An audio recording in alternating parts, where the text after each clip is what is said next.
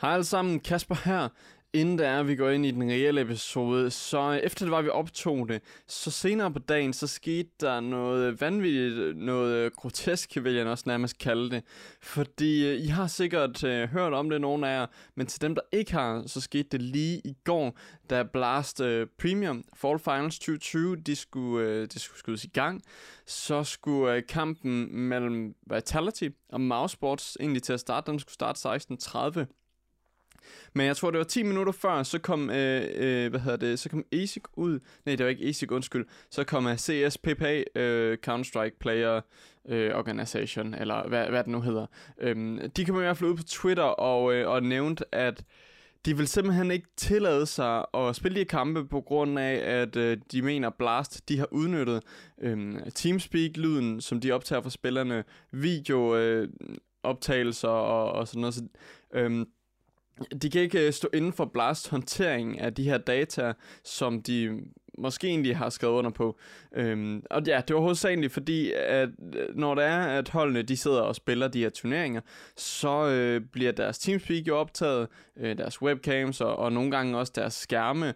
Øh, og, og det med skærmene, det gør jo ens performance, for eksempel hvis jeg optager noget, hvis jeg streamer, you name it, øh, så gør det jo computeren, den performer ringer, og det, og det kan man jo ikke have. Det er den ene del.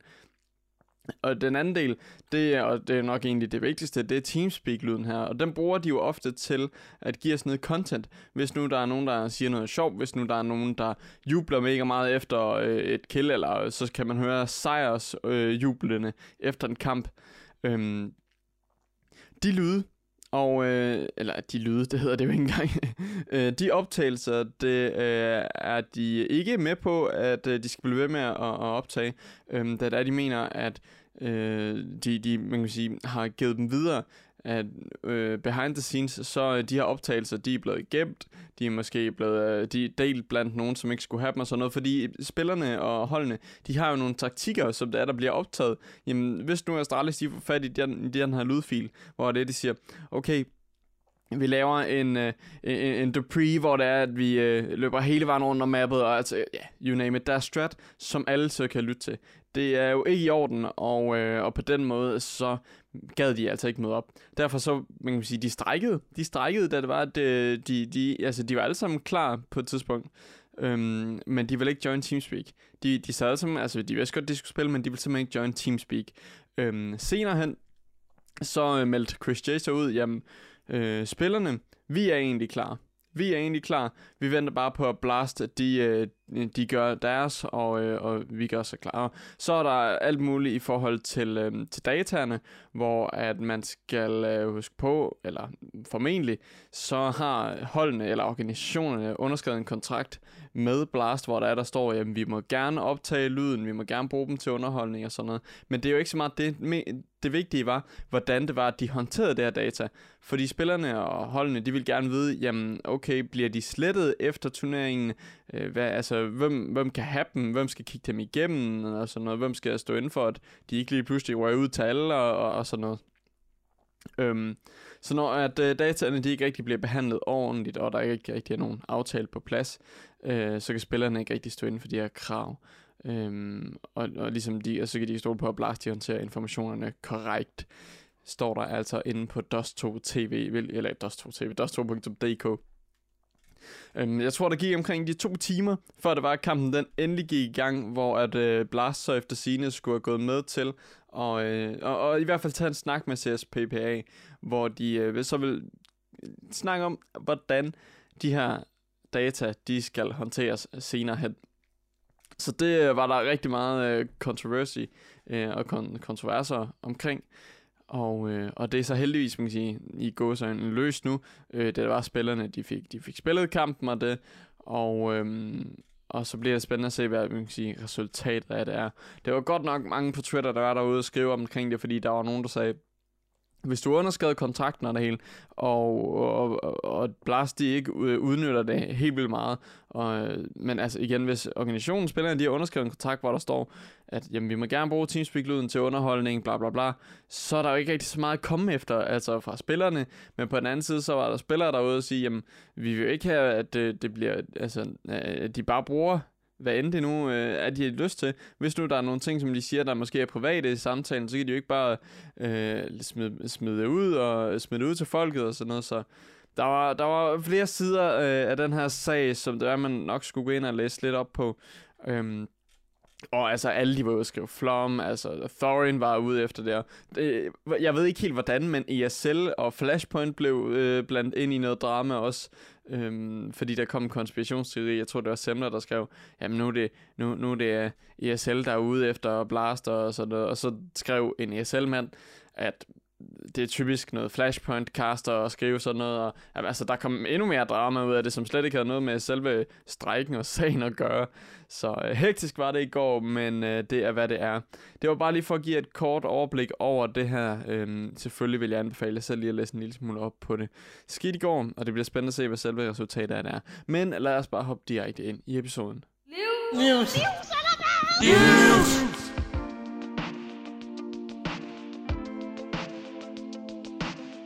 Velkommen til Livs en dansk CSGO podcast, hvor vi hver uge diskuterer ugens seneste nyheder, transfers, kontroverser og meget, meget mere inden for Counter-Strike-scenen. Jeg er jeres vært Kasper Kasper Tofting, og i sidste uge, da jeg omkring Crims, der har fået vækbæren på grund af Ace-portal-klienten, Trix sejr i Elgiganten Ligaen, som var meget overraskende, og Christo, som endelig er kommet til North efter at have været på talentholdet, kan man sige, i hvert fald i form af AGF. I dag der skal vi snakke om en masse andre ting, såsom Astralis, en ny Counter-Strike-operation og stream sniping. Og det skal vi simpelthen sammen med dagens gæst, som er Coach DP, som er livestream på Twitch. Hej Coach. Hvad så der, Kasper? Har du det godt? Jeg har det rigtig godt. Jeg glæder mig til at snakke. Det er perfekt, fordi vi skal nemlig uh, starte med at ligesom uh, snakke lidt omkring dig og det du laver, fordi uh, seerne, eller lytterne hedder det jo mere uh, i podcastverdenen, um, uh, så skal vi lige høre, hvem du er, sådan at vi har en idé om, hvorfor det er, du er med, og uh, dermed også sådan folk, de ja, har et indblik i, hvem det er, vi overhovedet snakker med. Så coach, uh, hvorfor begyndte du egentlig på at livestream på Twitch? Jamen, altså, jeg har altid, og det tror jeg, at nogen, der kender derude, vi har, vi har nok mange af os haft sådan en drengedrøm altid om, at det kunne være fedt at leve af at spille computer. Og øh, jeg tror, det gik op for mig en gang i 9. klasse eller et eller andet, at jeg var nok ikke helt god nok til at blive professionel. Hmm. Øh, så jeg, jeg, øh, jeg tror omkring, øh, for, for et års tid siden, der fik jeg, eller for et halvt andet års tid sådan noget, fik jeg en drøm om, at, øh, at jeg kunne bare se, at, at, at online-verdenen, den var meget sådan negativt påvirket. Jeg synes meget danskere var meget toxic, og det var sådan, det der var af, af streams var meget sådan, øh, det var meget en stil, øh, og jeg havde lyst til at, øh, eller jeg så i hvert fald en mulighed for et hul sådan på scenen, hvor jeg tænkte, okay, men her kan jeg være anderledes. Øh, og det var nok også derfor, jeg fik sådan en idé om, at det nok godt kunne lykkes. Øh, så, så grunden til, at jeg begyndte at livestream, var nok sådan en blanding overordnet set af, at jeg gerne ville leve af at spille computer. Jeg elskede at spille computer. Øh, jeg følte mig meget naturligt sådan, tilpas foran et kamera, og det der med at danne relationer med folk, som man jo kan igennem en stream. Øh, I hvert fald, hvis man har lyst til det. Øh, det synes jeg var virkelig fedt. Øh, og så tror jeg et eller andet sted også bare, at jeg havde en, en, en ønske om at skabe et forum, hvor at øh, hvis man ikke havde lyst til at gå på kompromis med sådan, hvordan man snakkede, og hvordan man sådan opførte sig, øh, så kunne man samles et sted, hvor at at man oplevede, at, at det gik jeg heller ikke på kompromis med, øh, hvis det giver mening. Ja, det gør det jo 100%, som man kan sige, målet med, med livestream dengang i hvert fald, det var ja, at skabe det her forum, hvor der er, at øh, der er færre toxic mennesker, og øh, man ligesom kan have en ordentlig fællesskabsfølelse gå ud fra. Det tror jeg overordnet set, ja, det var meget det. Uh, ikke fordi jeg synes, at, at der nødvendigvis var toxic alle mulige andre steder, men jeg tror bare, at, at jeg vil ønske at prøve at vise, at man godt kunne have det sjovt, øh, uden at skulle sådan, øh, være sjovfuld, eller være nedladende, eller være sådan, ja, og, og skabe et community, som ikke handlede om at hakke ned på andre, øh, og som ikke handlede om at skabe en fællesskabsfølelse omkring det at være toxic, eller ja, ja, ja. altså, sådan forskellige ting der på den måde, ja. Jeg forstår dig fuldt ud, og det kan man tydeligt se i hvert fald, når der er man selv sidder lidt uh, rundt omkring på Facet, møder nogle danskere og sådan. Man får bare uh, lidt følelsen af, at uh, når man kan sige, selve Counter-Strike community, de uh, sidder og spiller sammen og vi højere elo og det, som, så har de selv en fællesskabsfølelse, og nogle gange så kan det godt gå hen og blive lidt toxic. Det er i hvert fald sådan, Præcis. jeg føler det er. Det er, oplever jeg i hvert fald også meget selv. Og det kan være vildt svært ikke at tage del i. Jeg siger på ingen måde, at jeg altså, altid evner at være perfekt i det overhovedet. Øhm, Men jeg synes bare, at, at jeg synes tit, det bliver ubehageligt. Også fordi man sidder bare bag en skærm og kan tillade sig at sige, hvad man har lyst til, uden at det har nogen konsekvens. Og det er der nok nogen, der gør brug af, tror jeg. Ja, det er der 100% nogen, der gør brug af. Så det er mega fedt initiativ, og vi kan se, at det lykkes ret godt for dig indtil videre. Hvor længe er det, du har, har streamet så? Jamen, jeg startede 1. august 2019. Øh, så det er sådan et, et halvandet år siden, cirka et år og fire måneder. Øhm, og det, øh, til at starte med, så går det jo stille og roligt fremad, ikke? Og man er sådan, hvad, okay, der skal det virkelig, det ved, fungerer det, og jeg kommer af nogle vegne, og der folk gider overhovedet at se, og sådan noget. Man har alle de der tanker. Ja. Øh, og så lige pludselig, så, så gik det bare lidt for sig. Øh, og så, så mit mål var egentlig, min tanke var, hvis ikke jeg bliver partner inden for et år, øh, så stopper jeg. Fordi jeg var også sådan lidt i et sted, hvor, man sådan, hvor meget tid kan man lige give det, og, hvor, og hvornår skal man stoppe, og jeg prøvede lidt at køre det fuld tid fra start, for sådan ligesom at give det alt, hvad jeg havde. Ja. Øhm, og det, øh, og det lykkedes jo så sådan omkring, et, altså det var jo nærmest fem dage før, at vi ramte august 2020, så, så blev jeg partner eller sådan noget. Seriøst, så det var sådan, lige før? Det var, det var ret vanvittigt. Øh, og jeg, var sådan, jeg tog det lidt som et tegn, sådan, okay, så må det være, fordi jeg skal fortsætte. Ja. Øh, så det har jeg så gjort nu. Øh, ja, det var ret vanvittigt. Ja, det kan jeg godt forstå. Det Jeg fik svar på en dag på min ansøgning, og det var sådan, okay, hold da op.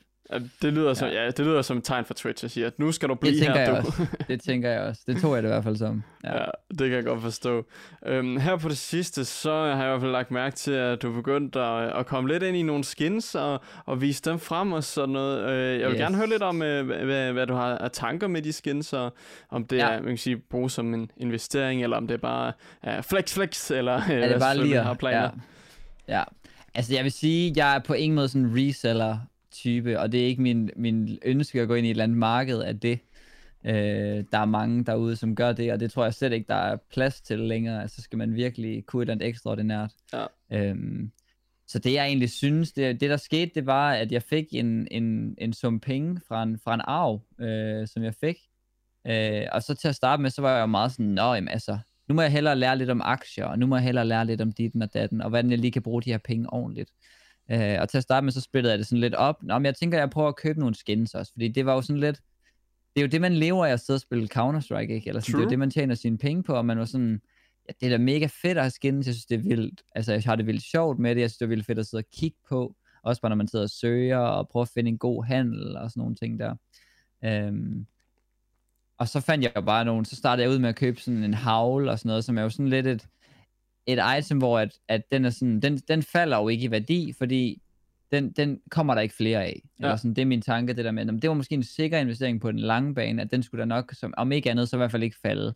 Og min tanke var ikke, at jeg skulle ud og tjene en masse penge på det. Min tanke var bare, at det er her, jeg lægger min tid, og her har jeg også lyst til at, lægge noget investering af mine penge, i forhold til, at, at jeg er overbevist om, at der er masser, der synes, det er fedt, af dem, der kigger med, at jeg har et fedt inventory. Ja, det er klart. Øh, jeg bruger det glædeligt som clickbait, øh, og det er jo også fordi, at, at man skal jo kunne konkurrere på nogle sådan parametre, der også hedder ren attraktivitet på Twitch, og hvis folk ikke synes, man er sjov at komme ind og kigge på, øh, så kommer de jo aldrig til at lære en at kende. Øh, og det er, jo, det er jo sådan lidt, der bruger jeg gerne sådan skins til sådan at være sådan en, nå, men du kan det mindste prøve at give det et skud, han har i det mindste nogle fede skins. Ja, men det er klart. Øh, og det synes jeg er meget sjovt. Og så synes jeg bare, det er, det er vildt sjovt at have nogen, der sidder og nørder det i chatten, og jeg selv kan nørde lidt med og sådan noget. Øh, så jeg går da en lille smule op i det, og, og fede kombier og sådan noget. Øhm, ja, og så det der skete, det var, at, at efter jeg sådan havde brugt en, en lille slat penge på det, så, så var jeg sådan, okay, men så fandt jeg ud af det der med aktier. Jeg havde også nogle aktier, jeg havde købt og sådan noget, men jeg fandt ret hurtigt ud af, at jeg var egentlig ikke interesseret i, hvordan det gik mine aktier. Altså, jeg kunne ikke følge med i det. Jeg, jeg gad ikke at, at læse op på alt muligt og sådan noget. Jeg var sådan lidt, hvad sker der, hvis det bare falder lige pludselig? Det aner jeg jo ikke noget om. Ja, ja. Øh, så tænkte jeg, ved du, hvad, jeg sælger mine aktier, og så køber jeg en Drangler i stedet for. Fordi den ved jeg da i hvert fald, hvor jeg har. øh, og det er der, den, er sådan, den kan jeg bruge hver dag. Altså, sådan, det er så kedeligt at gå ind på en eller anden app og tjekke, om ens aktier er steget eller faldet med 100 eller et eller andet kroner, når man kan hoppe ind på serveren og så tage sin Dragonlore frem i stedet for. Det synes jeg var væsentligt federe. ja, det kan jeg godt Øh, forstå. Ja, så det var tanken, der sådan var sådan, okay, nu, nu smider jeg bare det hele i, køber selvfølgelig til en ordentlig pris, og så holder jeg det bare lidt, og så tænker jeg, om ikke andet, så kan jeg i hvert fald måske sælge det for samme pris, og så har jeg haft det sjovt. Ja, Øh, fordi lige nu skal jeg ikke bruge en masse penge. Og sådan. Så det var også bare tanken, det der med, at jamen, jeg gider da ikke at miste penge på det, men jeg siger heller ikke, det er en sikker investering. Altså det tror jeg ikke nødvendigvis, det er. Men øh, jeg har det bare sjovt med det. Ja, det er også det. det øh, og det er sgu også sjovt. Det er jo fedt at se nogle fede inventories, også som viewer, at se, jamen, nå, har han simpelthen investeret i den. Det er fedt. Han, øh, han kan lige spille og det hele, så på den måde Præcis. kan man jo se det. Præcis. Så det er faktisk uh, helt vildt spændende, og uh, så har man lært uh, Coach lidt at kende her i podcasten. Uh, nu skal vi videre, fordi nu skal vi uh, snakke noget mere om, uh, om Counter-Strike, som uh, det er vi nu alle sammen elsker. Fordi der er kommet en ny opdatering. Der er kommet Operation Broken Fang, hvor der er retake, Premier Fang, hvor man kan bande og pick maps, ligesom i Faceit. Der er missioner, skins, der er kommet så mange nye ting. Helt vildt mange nye mm. ting. Har du fået spillet den nye opdatering? Jeg har kigget lidt på den. Jeg er ikke normalt sådan en, der spiller super meget sådan noget offline. Øh, men jeg har kigget på den, og jeg synes faktisk, der er nogle af tingene, der er ret fede. Da jeg spillede det der competitive, der var jeg faktisk ret sådan, wow, det fungerer, det fungerer fedt. Ja, jamen det kan jeg godt forstå. Jeg synes også, det er en af de øh, fedeste features. Har du prøvet det retake, de har kørende? Det har jeg også prøvet. Øh, det, det er jo igen, altså man er jo altid begrænset, at man er på 64 tick, ja. ikke? Altså det er sådan, det, det virker bare ikke lige så fedt på grund af de der ting, men det er jo så fedt den der måde, man vælger våben på. Ja. Øh, det giver jo sådan en, åh, oh, det er lidt nice, de har nogle navne, det griner nok og sådan noget, og man, man, man får en fornemmelse af, at det fungerer bedre, fordi at Counter-Strike har mulighed for at gå ind og lave sådan nogle unikke features, som man ikke kan lave på server på ja. samme måde. Øh, og hvis de bare, hvis de så bare havde ordentlige server, ikke? Altså, så ville det jo være en mega fed kombination. Og det øhm. virker jo også bare til, at det er det næste skridt. Nu har vi, nu har vi retake. Nu har vi, øh, nu har vi banned pick maps. Nu skal vi bare under 128 tech. Og så, så kan det være, at der er nogen, der vender tilbage. Ja. Og så måske ved. nye ranks, et eller andet. Altså et nye ranks helt. og sådan nogle ting. Ja, du har fuldstændig ret. Men, men ja, der er selvfølgelig stadig nogle huller. Men jeg vil sige, øh, for en casual gamer, så bliver det da federe. Og jeg vil jo også sige, at, at noget af det, som man mangler, når man spiller... Nu har jeg været MM-kriger måske de første 2.500 timer af mit liv øh, i CS. Og, øh, og noget af det, man jo mangler, det er jo, det er jo sådan en nem mulighed for at prack. Øh, og retakes, det er da en, en oplagt mulighed for at gå ind og, og have det sjovt, og gøre det, som man gør som casual gamer, men stadig få en, en lidt andet aspekt af spillet, sådan lidt mere intenst ind under huden. Ja. Øh. 100% enig også, fordi man kan godt hoppe ind i deathmatch, men deathmatch er Valve, det er jeg ked af, det skal de simpelthen ændre sig. fordi det er sikkert, ikke optimalt langt fra. Nej, og jeg synes jo også, det er træls, at man ikke kan vælge, hvad for en server man, altså hvad for en map man gerne vil spille. Altså, ja. Altså, så ender man på Ancient retakes, og det er måske ikke det, man gider, hvis man faktisk gerne vil blive bedre til spillet. Øh, så det er sådan lidt op ad bakke stadig, men det gør den rigtige vej. Det synes jeg. Det synes jeg også, og vi snakkede om skins lige før, så jeg går ud fra, at du ja. måske har kigget på lidt af det nye. Masser, masser okay, kigget på skins. lad os høre dine der, tanker. Off Fate, først og fremmest. Off Fate. Hvad siger du? Ja, jeg synes, den er sindssygt kedelig. Altså, jeg er så underwhelmed. Øh, jeg ved ikke helt, altså jeg er meget splittet, fordi når jeg ser på Twitter, så ser jeg Device og Simple og sådan nogen, der bare tweeter, det her, det er det nye, det er det fede. Og jeg er virkelig sådan, mener I det? Altså jeg var virkelig sådan, det forstår jeg slet ikke, fordi jo, jeg kan godt se, at det er jo et legendarisk skin, som kommer på et legendarisk våben. Altså ja. sådan, kombinationen er jo nem måske at lave som kobling, men når jeg tager den på in-game, så tænker jeg bare, hmm, altså den er ikke så flashy der synes jeg jo, altså, vi er jo stadig, vi er slet ikke oppe i Gungnir og, Nej. og Dragonlaw niveau. Øh, men jo, det er da en fed AVP. Øh, men den er også bare sådan lidt, noget af det, jeg synes, der bliver mærkeligt, det er skåbet og, og røret, eller hvad man siger. Mm. Det ser helt sådan, øh, det er som om det er sådan en discount, man har sat oven på et eller andet flot sådan, øh, håndtag, eller sådan. Det, det ser lidt malplaceret ud. Nå. Øh, ja, det, for mig, der gør den det ikke lige for mig, må jeg nok indrømme. Øh, men det kan også godt være, at jeg bare... Jeg er heller ikke sådan en first mover, vil jeg så sige. Jeg kunne godt være sådan en type, der sådan, når jeg så ser den på en eller anden sej spiller, så tænker jeg, at den er nok egentlig fed nok alligevel. Ja, sådan har jeg det også med nogle ting, men jeg synes faktisk, at Faden, den er, den, den er jeg ret glad for, men jeg vil stadigvæk okay. sige, at den er ikke over i samme niveau som, som Kunia og, og Dragonlaw og det, men jeg synes godt, den kan være, være okay, og den må gerne have en god, en okay pris, fordi den er stadig legendarisk, som du siger, med sådan en fade-kombo der. Altså, overvej ja. det lige også. Absolut. Man kan virkelig lave noget fade-kombination, øh, og det er måske også det, der fungerer øh, på, en, på en helt ny måde. Sådan, øh, men jeg synes ikke, det er det... Ja, det, det, det kan godt være, at det måske er det... Ja, det ved jeg så ikke. Om det er det fedeste skin. Nej, der er øh, Det er nok det mest fede. hypede skin, men, øh, men om det er det fedeste, det ved jeg ikke helt, om jeg er enig i. Er der andre skins i den opdatering, som det er, du har set mere på end andre?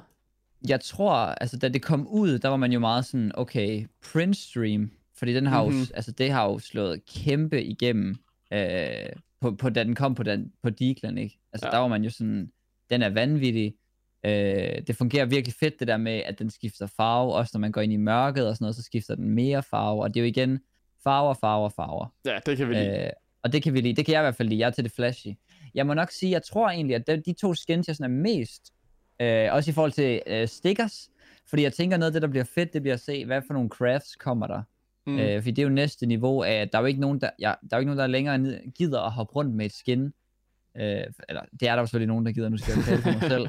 Øh, men men sådan, jeg har jo ikke selv interesse i at hoppe rundt med en, en standard AK til en eller anden field-testet stat track, øh, om så det er et, et så skulle det være, fordi det er en Fire Serpent eller et eller andet, ikke ja, også? Ja. Men sådan, det, er jo, det sjove er jo, når man kan lave en eller anden vild, unik kombi og få et unikt skin. Ja. Og der synes jeg, at sådan nogle, øh, de to skins der, hvad hedder den, M4, den blå der, Fosfor? Ja, Fosfor, ja, Blue Fosfor, eller hvad den hedder. Altså, den, den er brandvarm øh, i forhold til øh, sticker potential. Øh, den er meget simpel, og så er den jo sådan emerald, ikke? Altså, ja. det er jo ligesom en emerald M4. Og jeg tror, øh, lige pt. så er emerald knive jo, det er jo nok noget af det dyreste, man kan få. Øh, så at få en M4, der passer så godt til et eventuelt emerald set, det tror jeg kommer til at gøre den meget eftertragtet blandt sådan high tier. Øh, og derfor tror jeg, at den kommer til at blive, blive øh, sådan en af de mere øh, spændende våben på grund af de crafts, der kommer til at komme med den. Mm. Øh, men det ser også meget ud til, at det er sådan et våben, der ændrer sig meget i forhold til øh, pattern. Altså sådan, det er lidt om, hvor meget blå den er, og hvor den er mørkeblå og ja. sådan noget.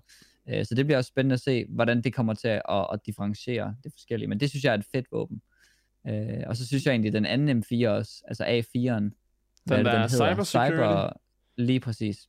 Ja. Øh, den kan også noget, og den tror jeg bare også har kæmpe potentiale i forhold til, øh, i forhold til stickers. Altså sådan, der sker også noget med nogle farver, øh, og det synes jeg bare, det er bare fedt. Den er faktisk øh, også den, rigtig den, er, den, er ret, den er ret fed. Ja. Og den er clean, og den er FN, ikke? Og sådan, øh, den tror jeg kommer til at have, have, have høj potential. Så synes jeg også bare sådan noget simpelt som en, en Glock Neo Noir og sådan noget er jo også, ja. er jo også fed. Og så tror jeg, min mest sådan øhm, atypiske mening, det er faktisk, jeg synes, den der AK X-Ray, den er hammervarm. Nå, jeg skulle nemlig øh, til at øh. spørge dig om, fordi jeg synes nemlig ikke, den er hammervarm overhovedet. Nej, nej, det er det, og jeg, det, det er også det, jeg får at vide fra flest. Øh, jeg, jeg prøvede den med nogle stickers, med nogle holos og nogle narvis og sådan ja. noget. Øh, og der synes jeg, den, øh, bare den kan noget.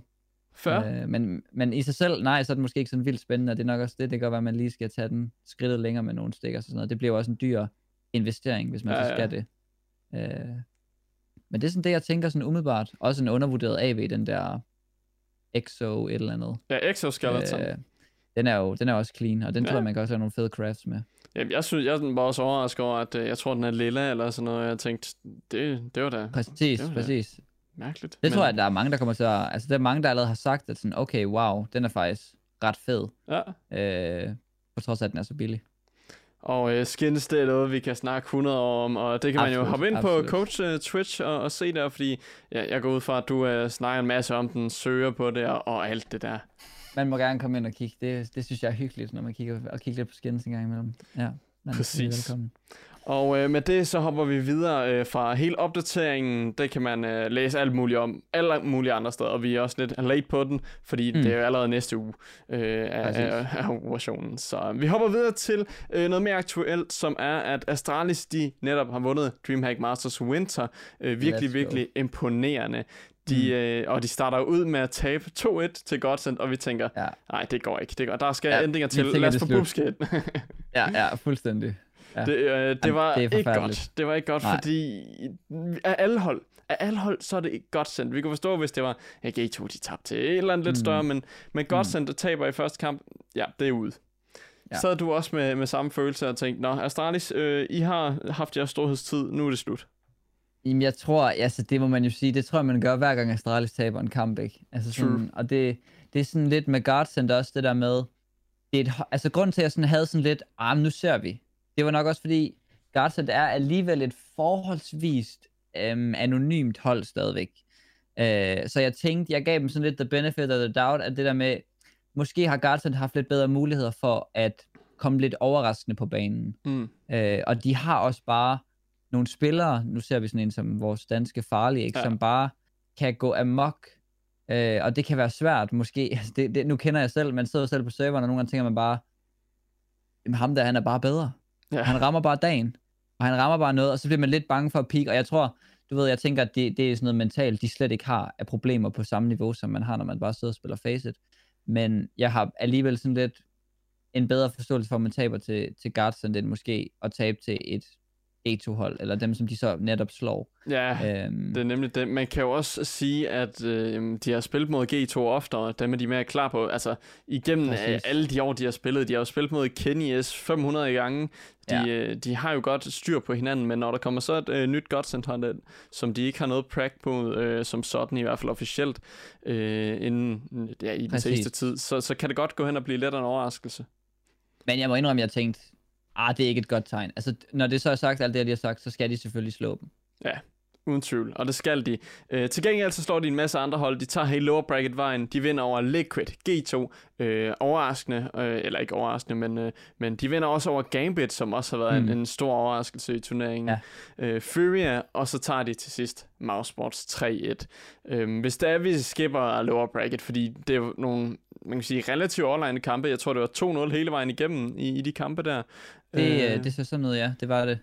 Og øh, så til sidst, Mousesports 3-1. Øh, nu så jeg lidt af finalen. Øh, Jeg så ikke det hele. Mhm. Mm-hmm. Det er bedst ud fem. Nej. Det, det magter jeg ikke. Det forstår jeg.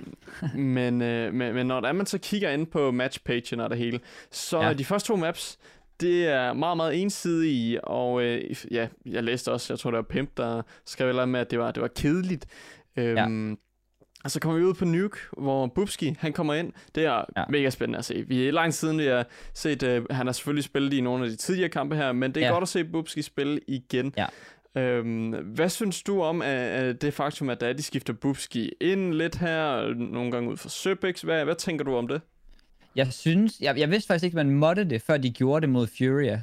Og der var jeg sådan, det havde jeg slet ikke fanget, at man godt måtte. Og så Nej. var jeg sådan, wow, det bringer et helt nyt aspekt til spillet. Også fordi de tydeligvis kan få det til at fungere. Og det virker bare så overlegnet, at Astralis igen, first movers, de kører med noget nyt, og det spiller bare fra start. Altså, de kører ham ind på nuke mod, nu siger jeg bare lidt der om Furia, og de kører dem over på deres, altså på et map, hvor at de har været kendt for at køre andre over. Mm. Men fordi de går endnu mere aggressivt til værks med en spiller som Bubski, som kan det, så passer han jo bare, altså det er nærmest som en, en fairy tale, at han bare er den aggressive spiller, der kommer ind, og så gør han lige præcis det, øh, som han skal. Og det fungerer bare vanvittigt godt. Og det gjorde øh, det jo Øh, tydeligvis. Og det synes jeg bare er vanvittigt fedt. 16-13 blev det. De to sejren der, og det var faktisk også Mousesports map pick. De vandt faktisk hinandens map pick, hvilket også Og det er skørt. Og det, der sker på. Nuke, det er jo, at Mouse, de får kæmpe momentum hen mod slutningen. Og igen, jeg sidder sådan altid og tænker, hvordan ville jeg have haft det, hvis det var mig, der sad på serveren, ikke? Og, og det er bare så hårdt at skulle vende en kamp, hvor man føler måske de sidste fem ting, man har prøvet, de ikke har fungeret. Fordi Astralis er lige pludselig bagud på T-side. Og lige pludselig så tager de den bare stille og roligt, kører den clean hjem, laver de rigtige valg. Der er på et tidspunkt, hvor de får nærmest samtlige mouseboard-spillere til at droppe eventen ved at lave noget fake mod rampe, og have været lidt udenfor og sådan nogle ting Mm. og så hopper de bare ind på A, og den er bare perfekt læst, og Maus er også bare nervøse. De er jo bange for, at hvis vi roterer for sent, så bliver vi overmandet, fordi vi må bare ikke lave nogen fejl, vi må ikke lave nogen missteps, og derfor hopper de bare ned i venten med det samme, og, og de fanger dem bare, og det er bare så, så køligt, at man kan se, at Glaive, som jo er tilbage på IGL'en, ikke, som yes. vi selvfølgelig også skal snakke lidt mere om, hvilket er vanvittigt fedt, øh, han bare har den der major brain. Altså, der er en grund til, at han har vundet fire majors og været favoritter til tre af dem. Ja. Altså, han, øh, han, han kan bare holde hovedet koldt, når det er allermest tough, og så køre den hjem. Og det kan man sige, på Nuke, så fik de det gjort. Så var Vertigo det sidste map, det endte faktisk i double overtime, og når man ser på Mm. det, så ej, hvor skulle det være spændende. Men det blev Ja. ja. mega, antiklimatisk, fordi at Kerrigan, han havde internetproblemer midt i overtime, ja. og man skulle sidde og vente i så lang tid, for at de jeg kom tror i gang faktisk, han havde ping. Jeg tror faktisk, hans problemer var med den der ping-ting, der var kommet, man kunne pinge på Nå. mappet, og det, det kunne han ikke finde. Altså, og det er bare så latterligt, ikke? Fordi, altså, Ej. Jeg ved ikke, hvad problemet var. Jeg skal selvfølgelig ikke kunne sætte mig ind i det, men det var i hvert fald meget, meget, det tog lidt pusen af ballongen. Ja, men det gjorde det bare, fordi man tænkte, åh, oh, overtime, det er fedt. Det er sådan, at vi gerne Ja. vil afslutte det, eller potentielt afslutte det, eller et Præcis. femte map. Øh, Ja. Men at vi så skal sidde og vente, øh, we are coming back soon, technical problems. Ja, det er så steneren. Ja, det gør det bare pænt nederen. Øhm, Men igen på det map, der ser man også bare Maus. De tager sindssygt meget momentum, vinder et eller andet 13. Det er så på tidspunkt, hvor de har vundet 11 ud af de sidste 13 runder, og der står måske 12-13 eller sådan Ja. noget. Og det er bare så sindssygt, hvordan Astralis de formår at holde hovedet koldt, kørte den stille og roligt. Altså, det er jo ikke stille og roligt, men de kørte den jo hjem. Ja. På trods af, at de bare er virkelig meget på hælene. Øh, og der tror jeg bare, at det er det fede ved Australien. Man kan bare ikke regne dem ude på den måde. Nej, det kan man aldrig, og det er jo også bare den erfaring, som de har, som de bruger igen og igen med, jamen det her, det har vi været ude for før. Vi, vi ja. bruger de samme taktikker, som der vi har gjort før, men vi lige uh, tager en lille pause, tager lige noget luft, uh, og så, uh, så er vi der.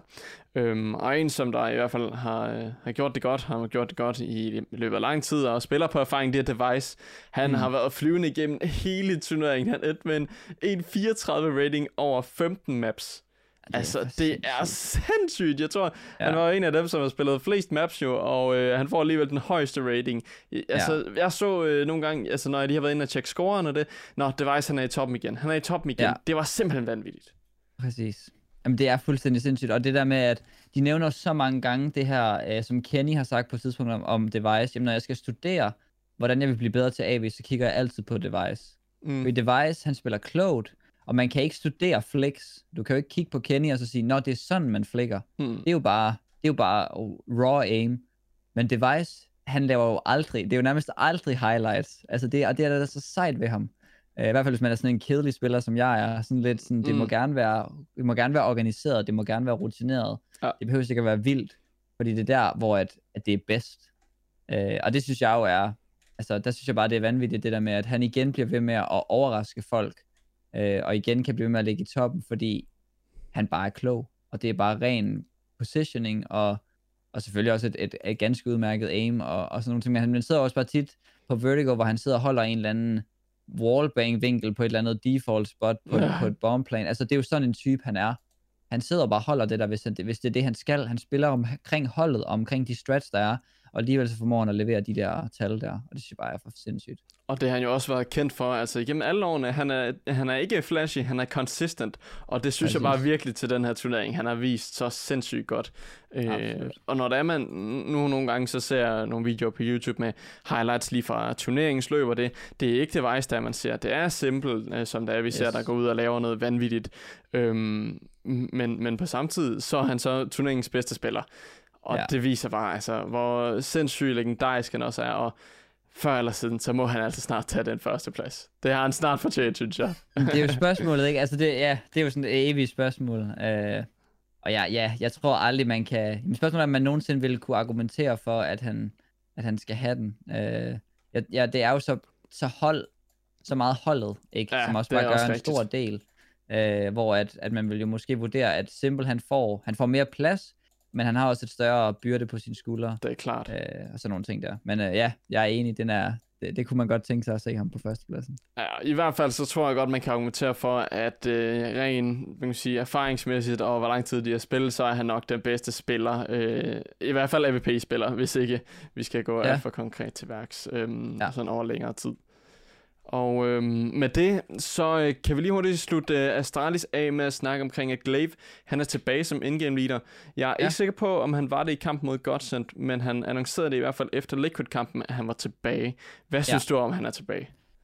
Jamen, det er jo meget svært at sige noget imod det. Uh, jeg synes jo, Magisk gjorde det godt. Uh, det virkede også til, at han var naturlig god til det. Jeg tror måske, jeg kunne forestille mig, at han var Øh, han, det virkede til, at de snakkede om på et tidspunkt, jeg havde Glaive i sådan en HLTV-podcast, hvor ja. han nævner, at Magisk er rigtig god til at call på Nuke, for eksempel. Øh, og jeg tror, at Magisk er god til at call øh, momentum. Jeg tror, han er god til at call mid-round, når det, når det sådan går godt. Men jeg tror, at Glaive, han, det virker til, at Glaive, han, og det viser han jo i de kampe her, hvor de er presset rigtig mange gange, øh, men stadig på, på resultaterne ser ud til at køre den sikkert hjem det er fordi, at Glaive han holder hovedet koldt, når det brænder på. Mm. Øh, og der tror jeg, at, øh, at den evne, han har til at ikke at choke, øh, den, den tror jeg, de har savnet, øh, og, og holde hovedet koldt, når det bliver presset. Øh, og, ja, altså, og så ser man jo også, det der jo også er den, den anden side af det, det er, at Magisk lige pludselig leverer nogle tal, han slet ikke har leveret de sidste fire måneder. Helt enig. Øh, det kan godt være, at Device har performet godt, og det outshiner jo også Magisk, men Magisk har også været rigtig, rigtig god i den her turnering, og, og fragget højt, og det tror jeg bare, det viser lige så meget, at Glaive hører ikke til som, som fragger, og Magisk hører ikke til som in-game leader. Altså, det, det er sådan her, det burde være. Ja. Øh, og sådan er det bare. Og det var den bedste måde at få byttet om, men igen, Magisk har gjort det godt i løbet af tiden, øh, hvor Glaive han ikke var med. Øhm, men Glaive, han skal bare tilbage som sin in-game leader rolle. Og sådan er det, og det kan ja. vi se. Jamen, så vender de om på det hele, så tager de hele lower bracket og vinder turneringen. Og ja. hvor er det fedt. Og også en god måde øh, næsten at slutte året af på. Nu er der lige øh, en turnering eller to endnu, som de skal spille, og, øh, og så er det ligesom det. Og spørgsmålet ja. er jo så, om de kan fortsætte det. Øhm, lad os hoppe videre til, øh, til en anden nyhed, som er ESIC, som har øh, studeret lidt omkring streamsniping og har efterforsket det. Det har vi snakket om i nogle af de tidligere podcasts, at, mm. øhm, at nu er de begyndt ud over coachblokken, så efterforske omkring streamsniping. Og de har været ude nu og sige, at øh, i form af deres efterforskning, så kommer der ikke til at være nogen konsekvenser. De har valgt ikke at gøre noget ved det. Først og fremmest mm. på grund af, at øh, så skulle de til at bande så mange igen, og det vil have kæmpe stor ja. indvirkning på CSGO. Øhm, og selvom det er, der har været øh, mange tilfælde, som de har skrevet, de har faktisk skrevet, der var en del tilfælde, øh, ja. så kan det altid være svært at bevise. Og det kender vi jo ja. selv, når det er, at vi sidder og streamer, og folk, vi møder danskere, og vi tænker, nå, ja. jamen, hvordan skal vi bevise de streamsnipede, hvis det var, man ja. tabte og sådan noget. Ja. Øhm, så hvad synes du om, at de ikke rigtig håndhæver for det? Fordi der, jeg tror, det var Regin, tidligere mousesports coach, derude og, og sige noget om, jamen det er da for dårligt, at øh, de ikke bliver straffet for det, men jeg kan også godt forstå, at det kan være svært at bevise. Ja, det er jo en umulig sag. Altså, fordi du, som du siger, vi kan tage det ned til vores små, små streams og sidde og vide, altså om så man ser dem på viewerlisten, og altså, man kan jo ikke ane det. Nej. Og, og jeg tror, det jeg, det jeg må konkludere med det her, det som der var, der var med coachbong, det var jo, at man kunne se det. Man havde beviser. Mm-hmm. Og det var jo det, der gjorde det meget sådan simpelt. Og så kan man snakke om, om straffen var hård nok videre, men her der er tilfældet bare, jeg kunne ikke forestille mig, hvordan man nogensinde skulle bevise det. Nej, det, altså, det handler bare om at åbne en browser incognito, og så hoppe ind på... Altså, det er jo ikke sværere end det.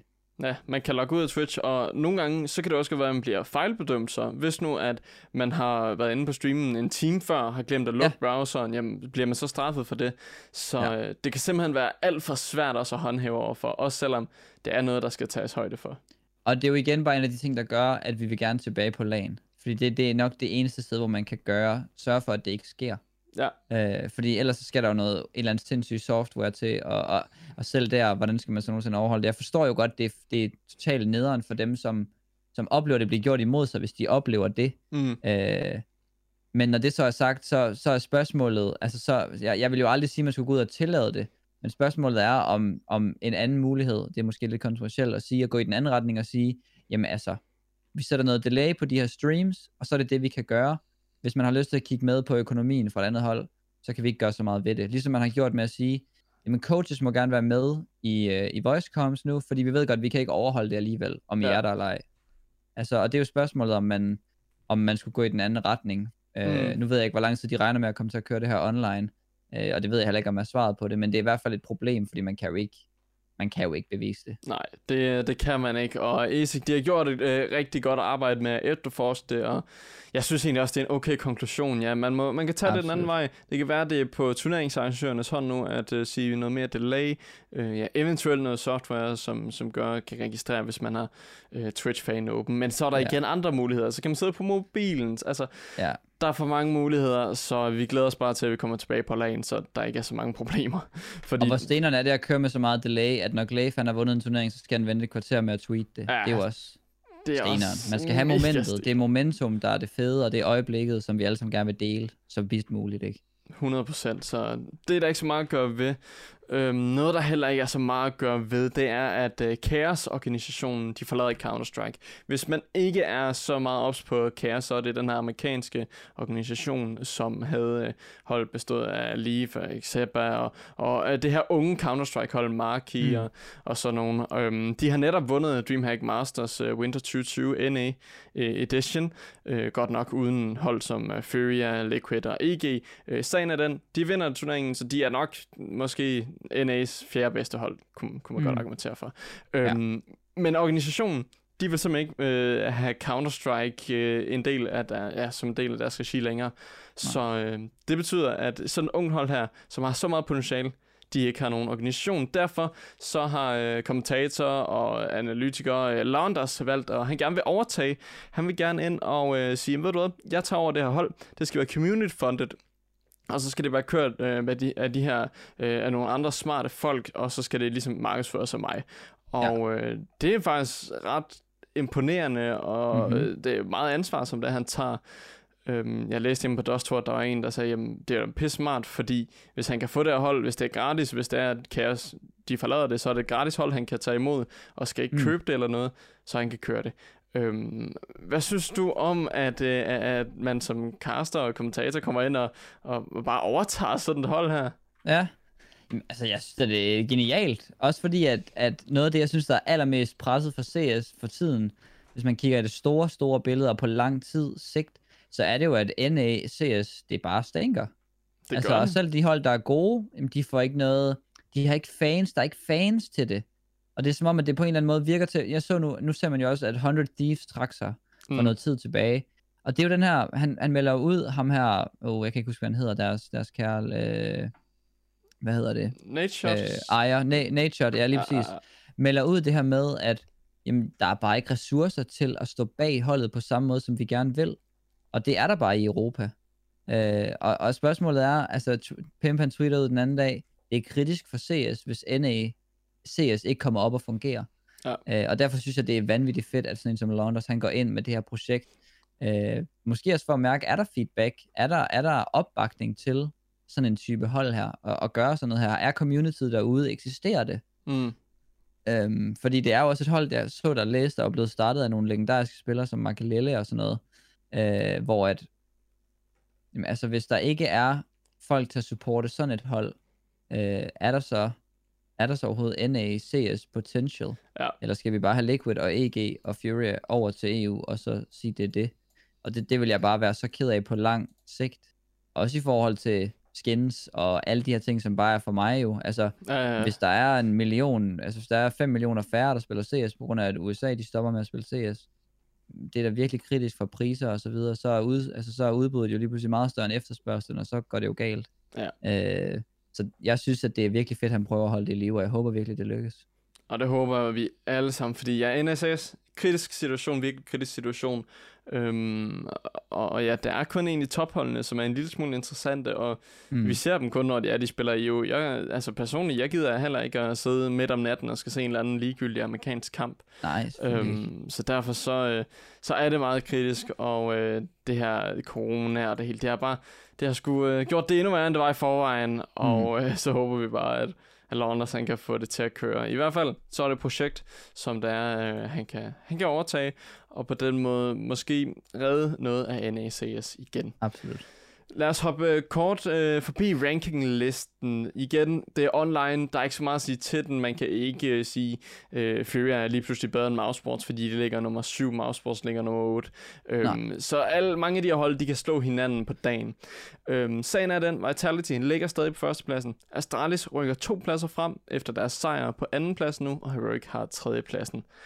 Øhm, hvis der vi kigger på andre, nu det er jo bare lige top 3, den synes jeg bare, folk den lige skulle have med. Øh, Ja. Hvis der man kigger på listen, så øh, vi kunne lige snakke om Chaos også.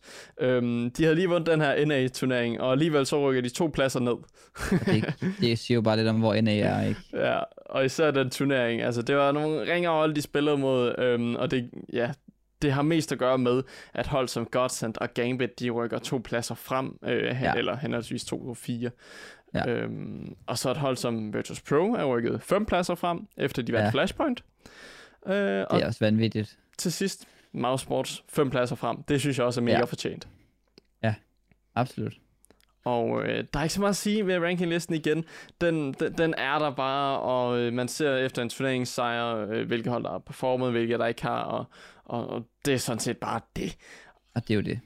Og der er ikke så meget at sige til den. Det er bare lige for at Nej. komme et overblik over, hvilke hold der måske har momentum lige nu. Absolut.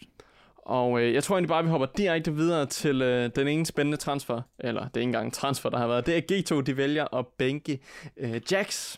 Og det var jo ja. Ja. ligesom den her øh, beslutning, de skulle tage mellem Jax eller Amanek, nu hvor Nico er kommet ind.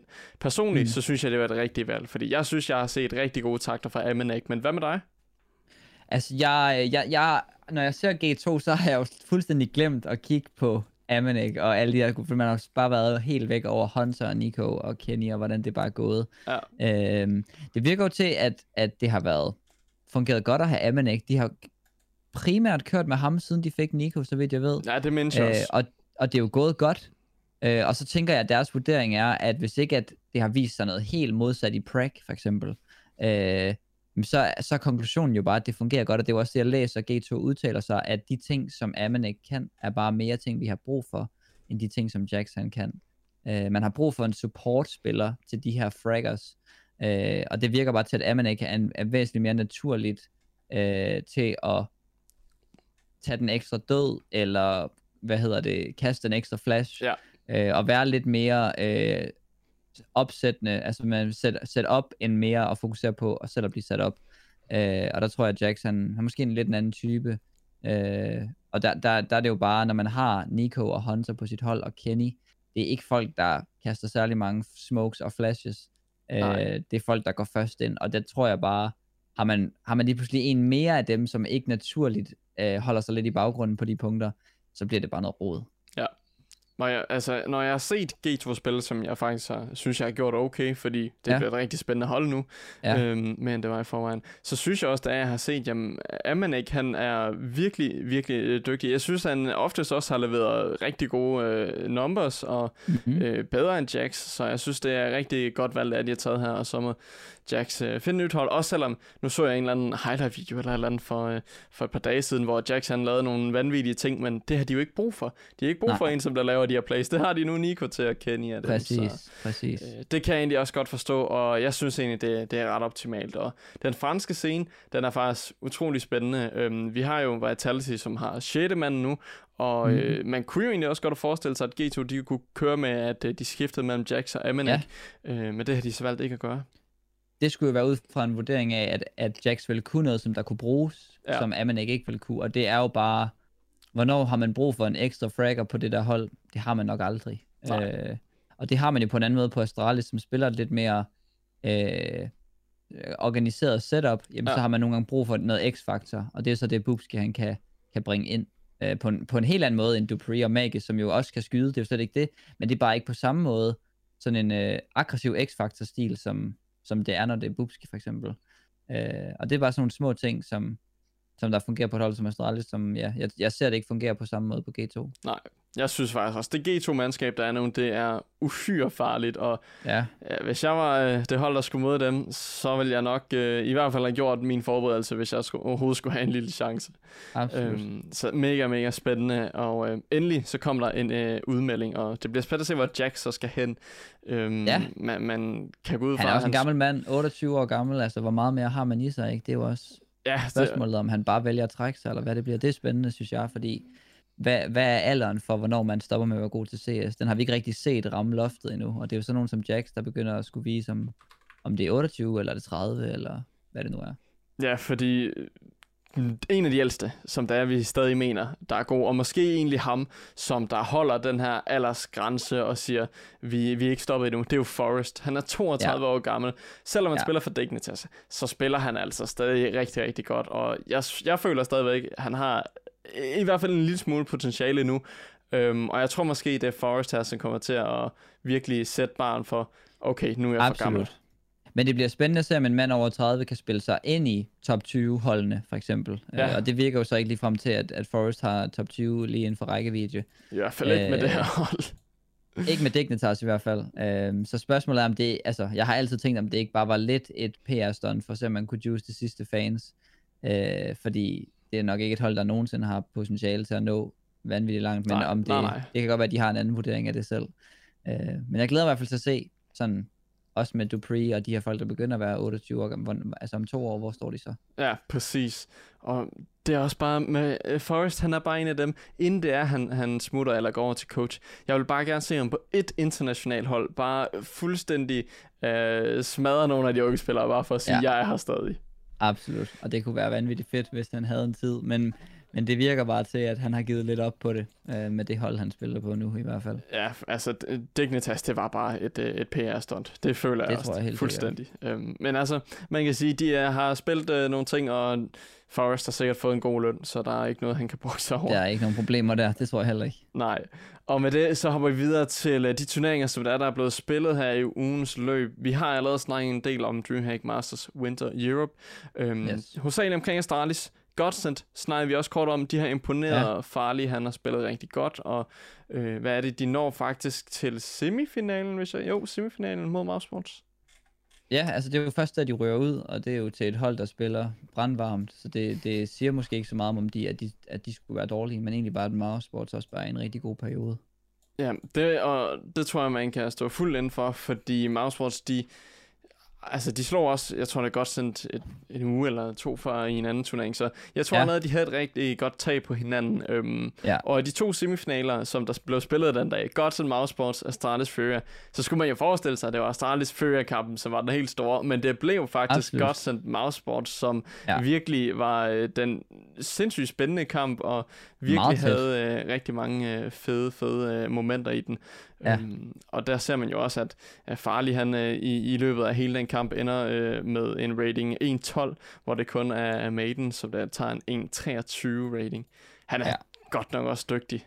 Ja, Ham det er Maiden, Maiden, han er, han er fuldstændig vanvittig, og det, ja, men, men altså, farligt, det er bare så fedt at se en så ung spiller performe så godt øh, på et hold, som, som, som stadigvæk, altså som stadig har den fordel, at der ikke er nogen forventninger til dem, ikke? De kan kun Jo. overraske. Øh, og det, det virker lidt som om, at, at man ser jo dem vinde over Australien, så man tænker bare, hvad i alverden foregår der? Øh, og der spørgsmålet bliver om de kan holde. Det er jo det samme med Heroic. Altså, det er ja. Det samme med de her hold, som kommer og, og opsætter så meget. Men hvordan kommer det til at se ud, øh, når de lige pludselig bliver consistent i et godt hold, og man begynder at overveje dem som favoritter i nogle kampe? Hvordan begynder de så at performe? Præcis. Og det er også spændende, hvordan de næsten lige har skiftet in-game leader. De har fået Emmy ind, og så smadrer de bare fuldstændig i sådan Ja. turneringer. Øh, Jeg må ærlig indrømme, øhm, det havde jeg, jeg havde faktisk forventet det fuldstændig modsatte med Emmy. Jeg synes mm. ikke, der var noget imponerende over ham, men jeg tror, det var i kampen mod Astralis, et af de første maps, så skød han bare fra sig. Det var helt vanvittigt at se. Ja, Øhm, han hiver 48 kills mod Astralis, og det, det synes jeg, det er i hvert fald top 3 ikke på hans hold, og det er tæt på farlig og, Jo, jo. og send og så videre.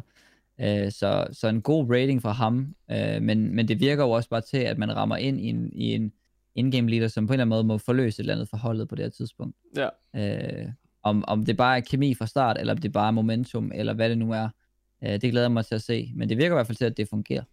Og det så virkelig sådan, nu glæder jeg mig til at se. Nu ved jeg ikke, om de har flere turneringer i år. Skal vi lige hurtigt se det? God send.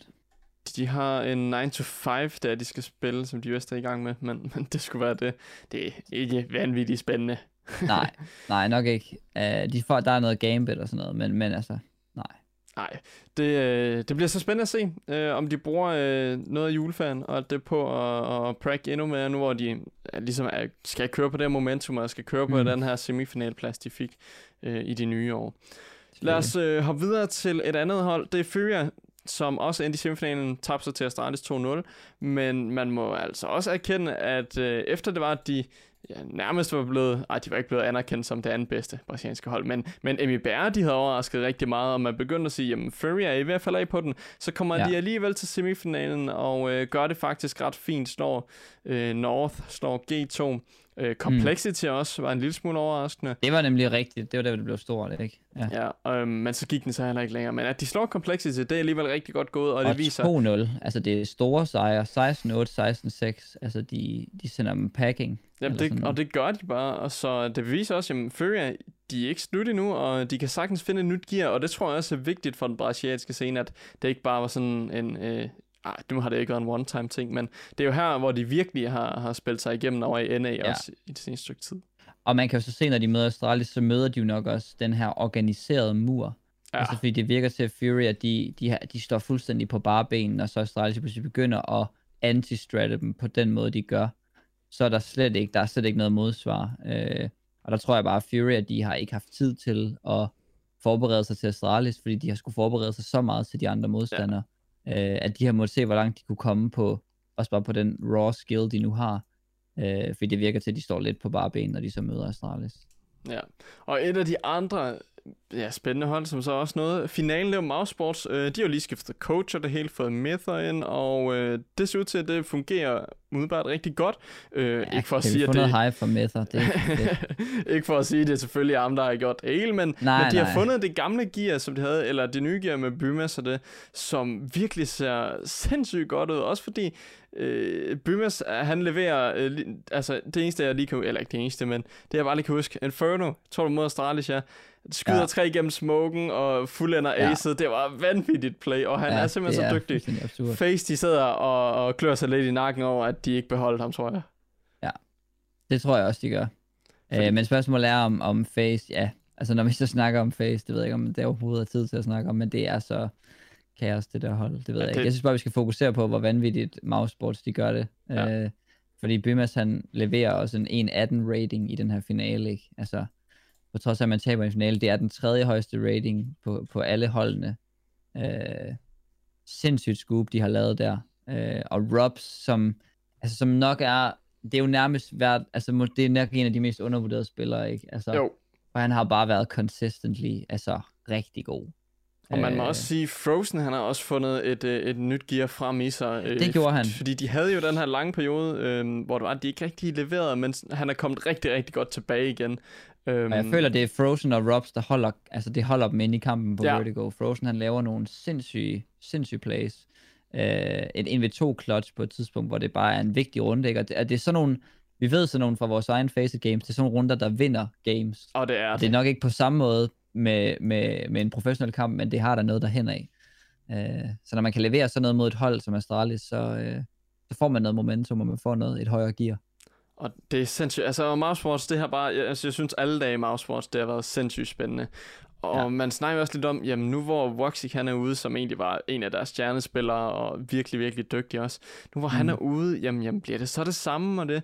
Og øh, altså indtil videre, så er det gået bedre, og det kan jo være, at det var de her interne stridigheder, de havde med øh, tonen på holdet, og alt det der, der nu var ja. øh, omtale omkring Voxic, øh, at det har måske været afgørende. Uanset hvad, klarer det rigtig, rigtig godt, og øh, jeg tror, at øh, her i, i vintertiden kommer de til at have en rigtig god øh, periode, en rigtig god sæson, også fordi, mm. jeg, jeg, jeg tror, jeg læste et eller andet med, at jamen, nu er det Mouseport-sæson, fordi, fordi øh, jeg tror også, det var øh, sidste år på det tidspunkt, så var de også sindssygt dygtige, og så, så holdt de pause i sommeren, og så kom de tilbage og igen. Og så gik så. det lidt, ja. Men nu må vi jo se, nu må vi jo se. Nu, nu skal vi se. Jeg tror, jeg er spændt på at se, om man kan komme langt med et, en orber som Chris J. Uh, ja. Altså, han har jo, han har i hvert fald, det virkede til, at han, han kørte over ikke, og han er 30 år gammel, og han er ved at det virkede ikke til, at han, han performede i hvert fald ikke sindssygt, men han havde nogle vigtige runder. Øh, så det bliver også spændende at se, om han kan nok til, at man, fordi det er bare så vigtigt at have en god orber, altså det, det må man bare sige. Øh, så kan han nok til at, at, at, være, følge med, det bliver spændende at se. Og det var også derfor, at det var, at vi var lidt nervøse, da Woxic han forlod det, fordi han havde, altså han kunne godt finde ud af det, der var ikke han noget der. Han kunne skyde med den øh, stak der, det er helt sikkert. Så øh, Mousesports altså, de har virkelig spillet godt, og jeg håber, det kan fortsætte, og det håber jeg også for Carrigan. Øhm, det eneste, ja, det, han også mangler, det er bare lige at, at få det sidste. Altså, han mangler også selv lige ja. 10% individuelt niveau. Ja. Så, så tror jeg måske godt, den kunne være der, at Chris J stepper en lille smule op. Og så, så ser vi Mousesports vinde nogle flere titler. Så ser vi dem som major kandidat, ikke på et tidspunkt. 100%. Hvis de, hvis de der ting sker. Øhm, så synes jeg, vi skal hoppe øh, ret hurtigt over Flashpoint, fordi det er en øh, for mig øh, ikke så spændende turnering. Nej, men spændende, spændende, at de har lyst til at give mulighed for, at man kan få lov at streame deres turnering. Ja, det er mega fedt. Øhm. Øh, nu, jeg, jeg søgte selv om det, fik ikke gjort det, øh, men, men jeg så, du gjorde det, og det synes ja. jeg bare er... Det synes jeg bare er virkelig... Altså nu, de fortalte om det her, det, jeg tror det var Monte Cristo eller andet, der tweetede ja. ud, at... Øh, at det fællesskab, der kommer omkring de der fælles streams blandt større streamere, når der er Valorant og mm-hmm. altså Apex og sådan noget, der er specielt populært over i NA, ikke? Altså, det er mega fedt. Det skal vi da bare have til, til CS. Jeg har altid ønsket at streame nogle af de der turneringer, og man nogle gange gjort det lidt under the download, fordi man godt ved, at det ikke er helt... Øh, men jeg synes bare, at det er vanvittigt fedt, ja. at man kan det, og jeg håber, der er nogle flere, der ser det som en mulighed. Det håber jeg også, fordi det er noget, som vi gerne vil mega længe. Og altså, der er ingen, der siger, at vi skal sidde og, og tage alle viewersne. Vi vil bare gerne sidde og se det også, og give vores Præcis. take på det. Øhm, jeg, altså, jeg streamede godt nok kun uh, et enkelt map, fordi nu var ja. der lige nye opdateringer og sådan noget, der også lige skulle, skulle ja. ses på. Så, selvfølgelig, selvfølgelig. Og så var det Flashpoint. Hvis det var, ja. det var en helt anden, hvis det var en anden turnering, så det var, vi måtte Absolut, så havde man da kigget lidt mere med. 100 procent, ja, ja. og også ja. det faktum, når at, uh, der, altså, det var ikke de mest spændende hold. Der, det var lige lidt Mad Lions, jeg, jeg streamede, og Ja. Da de røg ud, så var det heller ikke så spændende. Men sagen Nej. er den, at uh, Virtus Pro, de tager sejren 2-1 over OG. Uh, rigtig, altså, Virtus Pro, de har også været inde i en rigtig god steam. Men mm. på samme tid, så synes jeg også, det, det er snart ved at være synd for Valde. Han spiller simpelthen ja. så godt, men han kan ikke få titlerne hjem. Nej, det kan han virkelig ikke. Øhm, Men, men det er fedt at se, at OG, som, som de jo har gjort, siden de startede, de har været i en stigende kurve hele tiden. Ja. Øh, og en grand final mod et, et godt spillende VP-mandskab er også okay. Men, men det skulle nok være der, man lige skulle have taget sidste step. Men jeg tror stadig på, at det kommer. Øh, Alexi B er en sindssyg caller. Og, Ja, ja. Altså, jamen det, De har det- potentialet, tror ikke også? dem. De har potentialet, absolut. Og virkelig overrasket over Mantu. Altså en, man aldrig har hørt om før, der pludselig kommer Ja. ind. Og han, øh, jeg synes Han ikke, han er det svageste led. Det synes jeg ikke. Nej, overhovedet ikke. Jeg synes tværtimod, altså det, det er ham, jeg helt klart vil... Nu ved jeg ikke, man kan jo ikke vurdere det, men på, på samme måde i forhold til Alexi B og hvad han bidrager med og sådan noget. Men han vil helt klart være en af mine top, top to spillere på deres hold. Det er klart. Og øh, ellers så øh, var der ikke så meget for Flashpoint. Det er en kæmpe øh, præmiepulje, og, og det er jo også ret fedt, men, men så er det også det, de havde kørt Ja. for sig. Absolut. Øhm, nu, nu snakker vi så om en anden turnering, som jeg personligt synes er rigtig fed. Det er Blast Premier. Øh, Ja. Jeg synes, deres produktion er sindssygt fed, og øh, jeg, jeg glæder mig altid til at se det. Og det er ikke kun for kampene, fordi udover det, så er det nogle fede kampe, men også for produktionen. I ventetiden, der har de nogle fede ting, man kan sidde og se det. Jeg synes bare, det er fedt. Ja. Øhm, men lad os snakke om turneringen, så lad os snakke om holdene. Øhm, der bliver spillet fire kampe her, hvor at Vitality de tager imod Mousesports i dag, Navi tager Ja. imod Astralis. Så skal vi starte med Ja. de to. Hvad har du af predictions? Jamen, altså mine predictions er, at, øh, at Astralis, de har tænkt sig om, de har vidst, at den her kamp kom længe, øh, og, og det eneste måde, som jeg igen, som jeg plejer, øh, ser Astralis tabe den her kamp, det skal være, hvis Simpel han skyder 30 plus. Ja, ja. Altså, øh, fordi øh, Astralis, de virker til, at de har ramt et peak, det virker til, at, at øh, Glaive er tilbage, Øh, de har en total, hvad hedder det, momentum play i at, at kunne putte Bubski ind og sådan noget, så jeg tror, Astralis er svært at forberede sig mod lige nu, og, øh, og jeg ser dem tage den her 2-0. Øh, Mm. Det tænker jeg. Og det er, også, det er også det, vi skal huske på. Nu, nu, jeg tror heller ikke, det bliver et uh, tilfælde ligesom med Godsen, fordi de har spillet mod Navi så sindssygt mange gange. Og det er jo Ja. et af de hold, som de uh, altid har et godt tag imod. Um, nu tabte de godt nok sidste gang, det var, at de spillede uh, 2-0 i IM Beijing Haidan. Men jeg tror også, når det gælder som de første kamp her, jeg føler også nogle gange, Navi, de kan godt være lidt slow starters, så Ja. øh, nu må vi se. Men hvad med Vitality Mousesports? Fordi når der man kigger på den, Mousesports, de er lige noget i semifinalen her, og Ja. Vitality, de har stadigvæk spillet godt, de er verdens bedste hold lige nu. Så Ja. hvem tager den sejr? Øh, ej, men det, det er en af, nok en af de fedeste kampe, øh, som man overhovedet kunne se lige pt. Ikke? På grund af det her med rankinglisten, som, som sætter Vitality så højt, og som også er et godt hold. Det virker til, at det, at det spiller for dem, og Ja. de er et af verdens bedste hold. Men så kommer Mousesports ind, altså sådan, jeg håber virkelig, de tager momentum med sig fra finalen, fordi det vil jeg kalde det, de har performet der.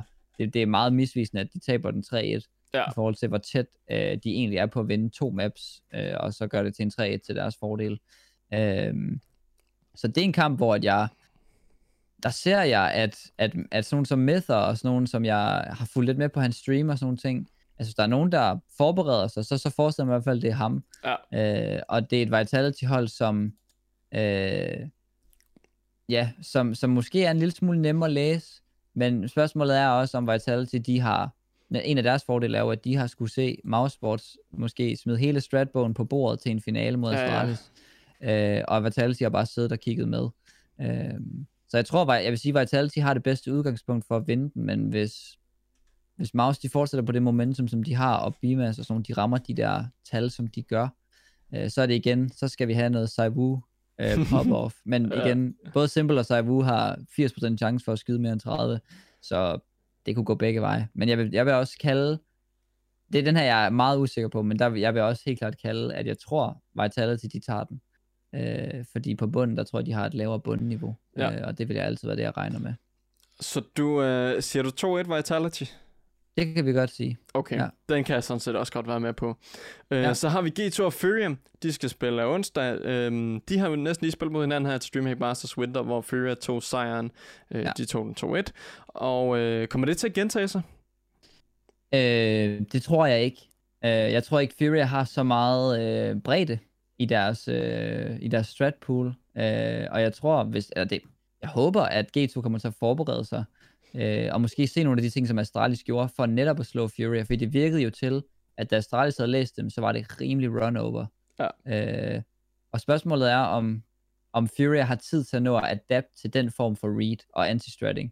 Øh, fordi hvis, hvis G2 kan formå bare at kopiere en lille smule af det, så sætter de sig selv i en god position. Så jeg tror, G2 kommer til at tage den. Ja, det håber jeg også. Altså, jeg, jeg er måske, hvis jeg skulle holde med nogen franske hold, så G2. Jeg, jeg er begyndt at blive lidt sådan low-key fan. Man kan heller ikke, man kan heller ikke være andet end fa- Altså, det er, jo, det, er jo nogle, det er jo nogle dejlige drenge, det vil jeg sige. Jeg er også, altså, det er da helt klart også mit uh, internationale hold, det må da være G2. Ja, fuldstændig. Så jeg håber virkelig, at uh, de tager sejren der. Så ja. har vi øh, OG og Big. Øhm, altså, jeg har det altid svært med Big, fordi jeg synes ja. virkelig, de er kedelige. Ja. Jeg synes virkelig, det er kedeligt. Og OG, de kommer lige fra en fair. finale i Flashpoint, så, så altså, tager OG den her, eller uh, hvad tænker du? Men uh, begge de ligger nummer 5 altså, det hele uha. Ja, ja, det er så, og det er så misvisende på så mange punkter. Ikke? Altså, jeg jo. ved ikke, om jeg synes, begge de kan noget, øh, noget på sådan... Øh, ja, og OG det samme. Hvor, hvor har man dem lige henne? Altså, det, det, jeg, jeg, jeg synes, det er en det, der gør kampen spændende måske, det er, at det kan være en meget sigende kamp i forhold til status på de her to hold, fordi det er to hold, der har lidt identitetskrise, føler jeg. Ja. Øh, hvor, hvem, hvem er de lige? Er de et top 5 hold? Er de et top 10 hold? Altså, hvad er de? Kan de snart bestemme sig? Øh, fordi den ene dag, så leverer de vanvittige præstationer, og så den næste, så, så ryger de ud i en, en eller anden semifinal til et, til et, til et mediocre hold. Ja. Øh, så øh, så jeg, jeg har ikke sådan nogen øh, sindssyg analyse af dem. Øh, Men, men jeg håber, jeg er sådan lidt okay fan. Altså, jeg vil da gerne se Valde have noget succes. Ja. Uh, jeg synes, at Alexi B, han er god. Uh, men Big, det er også bare en enhed. Og det er også bare nogle aim stars. Og det er også bare nogle hold, der spiller meget Mirage og Dust. Og, altså sådan, ja. uh, og det er bare, det er bare sandbaneholdet på en helt anden måde. Og jeg ved ikke, om, om OG har altså aim til at, at spille sig op mod de her gutter. Om de har forberedelsen til at og måske outstrat i stedet for, det ved jeg ikke, om jeg, om jeg tror på. Jeg, jeg vil sige, hvis jeg skulle give en prediction, øh, så med mit håb, så vil jeg nok predict, at OG de vinder. Øh, og hvis de vinder, så vinder de 2-0. Okay. Og øh, det var faktisk også det, de gjorde sidst. De spillede faktisk mod hende i en flashpoint, hvor at øh, OG tog den 2-0. Godt ja. nok i en, i en overtime i, i andet map, men det er jo, det er jo lige meget. jeg tror, det er lidt enten eller i hvert fald. Altså, ja. øh, så, jeg tror, det er 2-0 til enten det ene eller det andet hold. Jeg tror ikke, ja, det bliver en 2 Nej. Og øh, med det så fik vi ligesom predicted øh, de her kampe, som der, der bliver spillet i løbet af de næste par dage, og hele ja. turneringen forløber øh, jo egentlig øh, indtil ja, i slutningen af ugen, er jeg ret sikker på. Mm. Øhm, så her til slut, så skal vi lege. Vi skal nemlig ja. lege Get CSGO-klippet. Ja. Øhm, jeg vil sige, at øh, jeg har, jeg ved, ikke, om jeg, jeg ved ikke, om det gør det nemmere, men normalvis i de her klip, så ja. har jeg øh, muted, når der er, der bliver sagt navne, når der bliver sagt hold og sådan noget. Den ja. her gang, der har jeg ikke muted modstanderholdets øh, navne af dem, fordi ellers så synes jeg faktisk, det vil være lidt for svær. Det kan godt okay. være, den stadig er svær, men øh, jeg synes, du skal klikke ind på den, og så siger du bare til, når der er, du, øh, du player den. Okay, jeg prøver meget her. Jeg, jeg siger lige til. Okay, jeg kører den her. Yep. They can recover this bomb site. It's not looking good right now for Tarek will take down and that's a two on four. Finally put in the play up from that high ground. Going to be taking down Ethan, sure, but the bomb is still planted and currently no kid has been picked up. They need to find a way to get these kills and get on that bomb very quickly. How well I get it. Nå, du har gættet Okay. Altså, det er et vanvittigt klip. Det er, det, altså, det er jo mit favorite klip fra sådan det sidste... Altså, det er jo all-time favorite nærmest. Det er okay, klip. puha, godt nok. ja, sindssygt klip. Kan du fortælle mig, hvad det er så? Hvor, jamen altså, det, det, det, det, det, der sker her, det er jo, at, at Astralis og Device laver et play, som fortjener et spray, jo. Mm. Altså, det fortjener jo et, et spray, fordi at, at, at, at Device, han piller tre, tre spillere med tre kugler, ikke? De tre kugler, han har tilbage i sin USP og clutcher altså en runde, hvor jeg bare vurderer den som uhyre vigtig mm. på det tidspunkt, de er i. Fordi de har lige tabt til, øh, hvad hedder de? EG tidligere. Jeg ved ikke, ja. om det hedder EG på det tidspunkt. Jeg tror, det hedder Energy, Energy. eller sådan noget. Ja, ja øh, og, og er sådan lidt, kan de gøre det? Og så vinder de den der runde, og det tror jeg bare, det er vigtigt, at man lige går tror. Sindssygt klip. Sindssygt klip. Mega sindssygt. Og jeg var nemlig lidt i tvivl, om man kunne, øh, om man kunne gætte den, fordi jeg synes, de nævner ikke sådan vanvittigt meget om det. De nævner bomben er plantet, og ja. man hører ikke, øh, for eksempel, så nogle gange så opsummerer de jo til sidst i her så siger de, three ja, ja. bullets, uh, three uh, shots ja. og sådan noget. Det siger de ikke her, altså. Nej. Men, uh, men fedt, du kunne den alligevel. Det jeg tror bare, det er et klip, der har sat sig i mit, uh, mit hjerte. Så okay. det var, og det, det var, perfekt. Jeg, ja. uh, det, det gik faktisk uh, langt bedre end uh, forventet, så det skulle du være meget ja. stolt over. Jamen yes, jeg, jeg tager det til mig, det, det vil jeg sige. Ja, tak for det. Tak for det. God oplevelse. Ja, og uh, det er jo mega fedt, at, uh, at vi kunne afslutte på en god note. Um, tusind tak, fordi mega du ville være med. Det var en kæmpe fornøjelse. Lige måde, i lige måde. Og øh, med det så siger jeg tusind tak, fordi I altid gad at lytte med. I kan selvfølgelig følge øh, Coach DP på Twitch, på Twitter, øh, Instagram, alle de sociale medier, de er linket i episodebeskrivelsen. Og øh, med det så siger vi tusind tak, fordi I altid lyttede med. Ha' en rigtig god uge.